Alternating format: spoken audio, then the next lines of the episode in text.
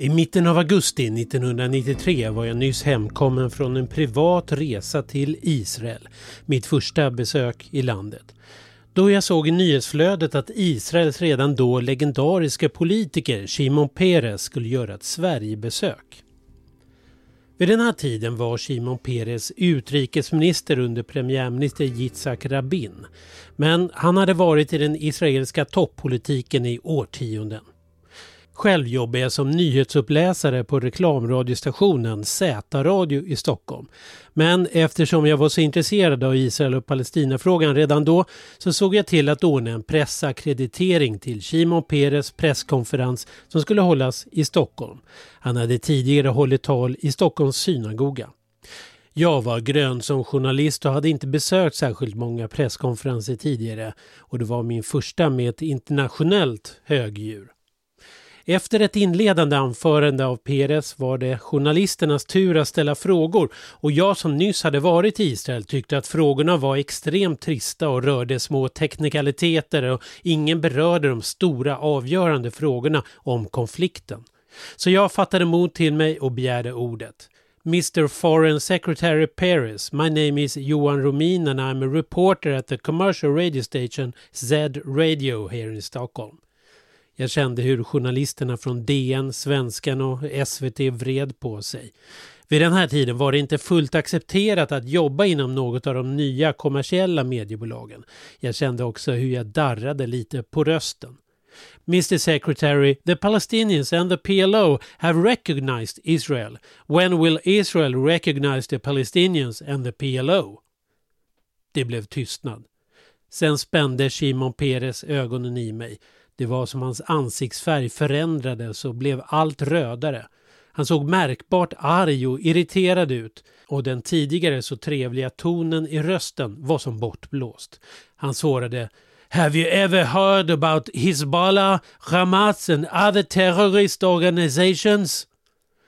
Sen gav han mig en uppläxning som jag sen ska glömma om hur naiv och dum denna fråga var, hur naiva vi var i Europa som inte förstod allvaret i konflikten och hur farlig den palestinska terrorismen var. Jag satte mig ner och kände mig bortgjord. Min första internationella presskonferens, första gången jag ställde en fråga till en världsledare och så får jag en utskällning. Döm om min förvåning när Dagens Nyheter dagen efter toppade med min fråga till Peres och vinklade både rubrik och ingress på min fråga. Mindre än en månad senare stod Shimon Peres tillsammans med den israeliska premiärministern Yitzhak Rabin och PLO-ledaren Yasser Arafat på Vita husets gräsmatta tillsammans med den amerikanske presidenten Bill Clinton och skakade hand inför världens tv-kameror. Osloavtalet undertecknades. Båda parter erkände varandra. Det här gav mig en läxa som journalist. Ställ de frågor du undrar och skäms aldrig för din fråga. Det kanske är just den frågan som är helt rätt att ställa där och då. Du lyssnar till Faktapodden och det tredje avsnittet av Israel och Palestina-frågan. Jag är journalist och historiker och har rest mycket i Mellanöstern och följt Israel och Palestina-frågan i över 30 år. Det här avsnittet handlar om händelseutvecklingen som leder fram till det krig som kallas självständighetskriget i Israel och som bland palestinierna går under beteckningen al-Nakba, katastrofen. Men först återvänder vi till Israels utrikesminister 1993, Shimon Peres, som personifierar händelseutvecklingen på 30-talet och tidiga 40-talet. Shimon Peres föddes som Shimon Persky 1923 i dagens Vitryssland. Men redan som nioåring så kom han till Palestinamandatet då hans föräldrar hade beslutat sig för att emigrera dit, lockade av drömmen om ett judiskt hemland. Snabbt blev Peres en del av det judiska samfundet som växte fram vid den här tiden och som kallades för Jishuv. Det judiska samhället, Jishuv, var inte en religiös företeelse först och främst utan en socialistisk och Shimon Peres blev medlem i det som senare skulle komma att bli det socialdemokratiska partiet Labour. Där träffade han den legendariske israeliska ledaren och Israels första premiärminister David Ben Gurion och fick fler och fler uppdrag. Under andra världskriget var han medlem i den militära gruppen Palmach och efter kriget fick han ansvar för att bygga upp försvaret inför den konflikt med arabländerna som tornade upp sig. Och efter andra världskriget gick Mellanöstern mot den konflikt som fortfarande präglar nyhetsflöden världen över, inte minst de senaste dagarna då våldet återigen har blossat upp i Jerusalem. I Europa fanns efter andra världskrigets slut hundratusentals överlevande från Förintelsen. Dessa hindrades i de flesta fall från att återvända till sina forna hemländer trots att de nyss överlevt de fruktansvärda förhållandena i Hitlers döds och arbetsläger. Sverige tog emot några tusen judar, men de allra flesta andra överlevande bodde kvar i lägren.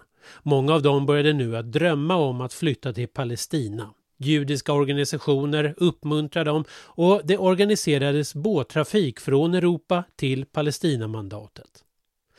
Några månader efter andra världskrigets slut bildades också Förenta Nationerna och en av de allra första frågorna som världsorganisationen fick på sitt bord var frågan om Palestinamandatet. Vad skulle hända efter det att britterna drog sig tillbaka och hur skulle konflikten mellan judar och araber kunna lösas? För när den judiska migrationen från Europa till Palestinamandatet tilltog ökade samtidigt protesterna mot den från de arabiska ledarna. Britterna försökte nu dämpa den arabiska vreden genom att hindra judisk immigration och tvingade flyktingbåtar att återvända till Europa eller till Cypern där det upprättades läger för judar som försökte att ta sig in i Palestinamandatet.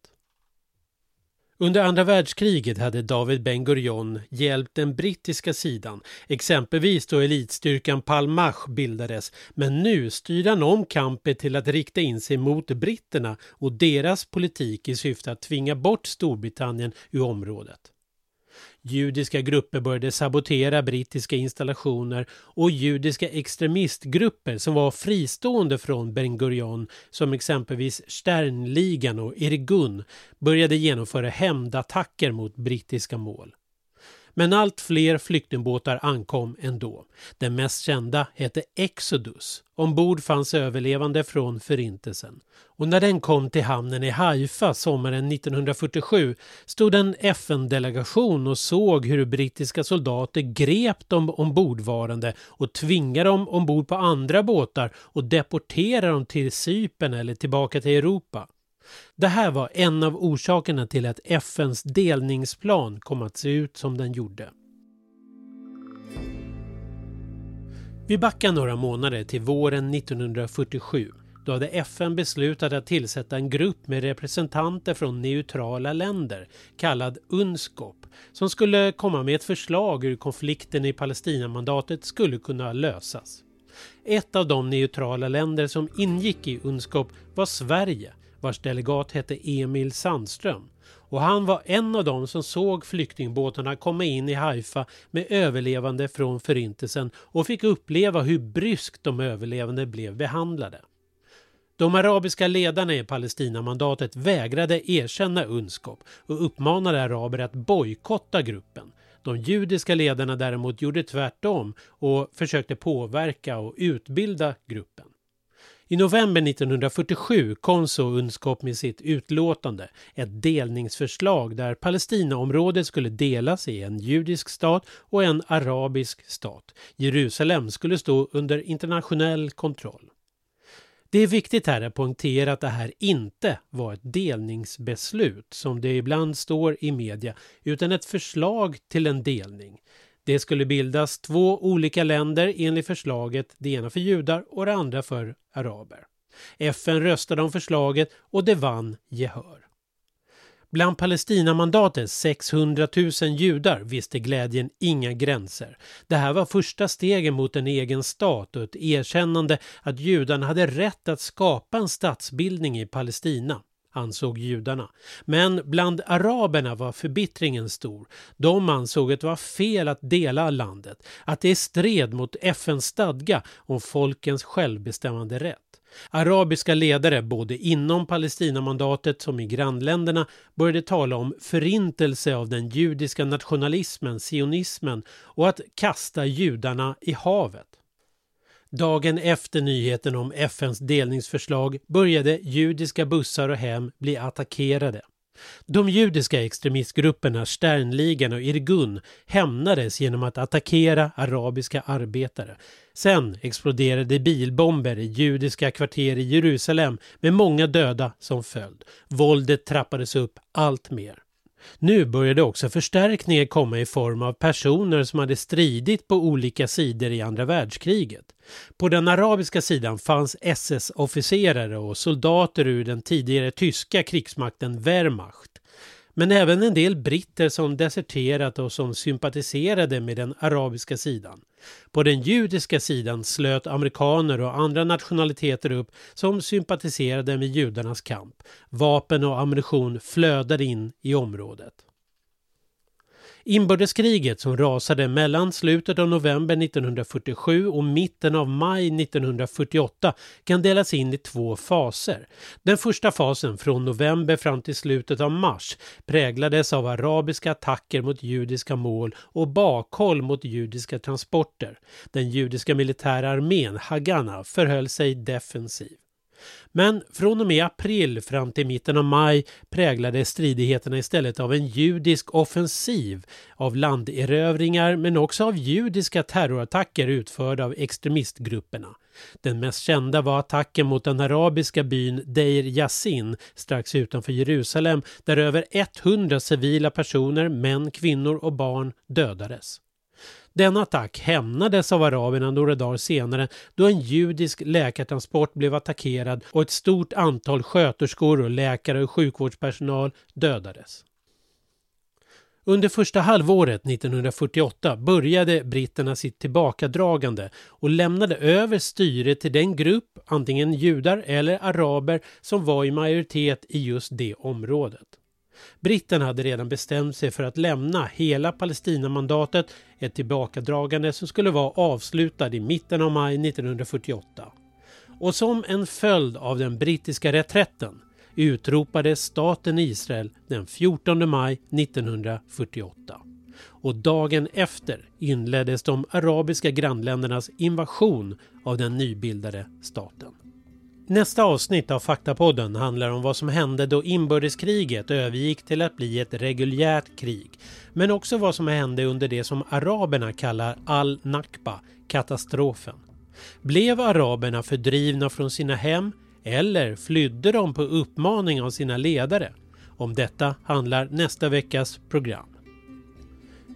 Ni har lyssnat till Faktapodden med mig Johan Romin. Lyssna även på de andra avsnitten av podden och håll utkik efter kommande avsnitt. På återseende. Hej då!